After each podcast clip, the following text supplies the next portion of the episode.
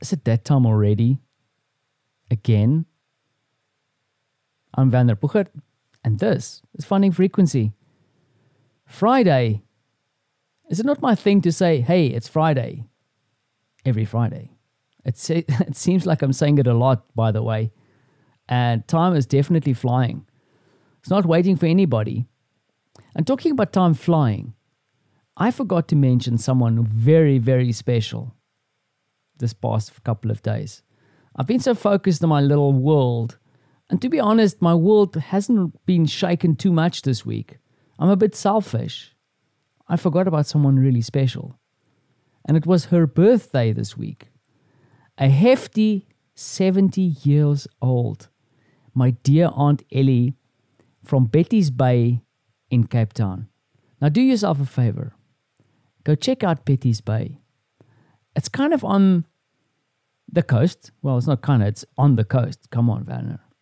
But what makes Betty's Bay interesting, special, strange, and sometimes a bit weird when it comes to weather is the fact that it's like at the foot of like a range of mountains, beautiful mountains. And uh, that kind of plays a little bit of havoc with the weather, or so I always remember. It's either really, really nice or you have a lot of cloud and fog. But even that is very nice, but not as nice as my dear Aunt Ellie. And she is my favorite aunt after all. And I feel guilty. I haven't spoken about her. I did drop her a note on her birthday, and we all thought wonderful, beautiful things of her on her birthday. But she does mean a lot to me. And it's also why I want to capture her essence or just mention here on her here on my little podcast. I remember growing up and uh, driving down to Cape Town from Johannesburg with my dad and my mom and my brother, and then spending a time the time in Cape Town with my two cousins, and then under the watchful eye of my aunt Ellie and my mom. They're like two peas in a pod, two sisters, awesome sisters, bundles of fun, never a dull moment.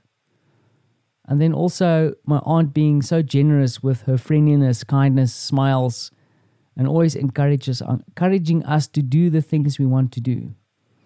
But then also she's the one who always needs to get the last word in. Always. And I would expect nothing else. When you send my aunt a text message, no matter what happens, she will always get the last word in. Even if it's a little hot or just a kind smile back. So I celebrate my aunt's 70 years. I might not have mentioned, mentioned it here, but it's been in my thoughts and of my family, my especially my, my wife. I don't know about Francie. I think he might have been focusing on Paw Patrol and other things and trying to avoid kindergarten. But we have definitely celebrated my aunt's birthday, and I'm very blessed to have both my mom and my aunt still in my life, guiding me along the way even if they are getting a little bit wrinkly and dusty along the way. They will appreciate that comment. Don't worry. Don't uh, send hate mail. So I dedicate this um, this episode to my dear aunt, the mother of my cousin, who is also my brother from another mother. And there you can hear the alarm going off because I had to set an alarm to remind me that I have a meeting. So, in the midst of a podcast, in my super professionalism, I'm I've been notified that my last meeting for the week is going to happen, and I'm excited to close things down and then take it easy. I have a few things on the menu for the rest of the weekend, but perhaps we'll lift a glass and celebrate my aunt maybe one more time. Well, until next year. Well, until the next message, perhaps. Happy birthday, Auntie Ellie. Love you lots. And thank you for listening.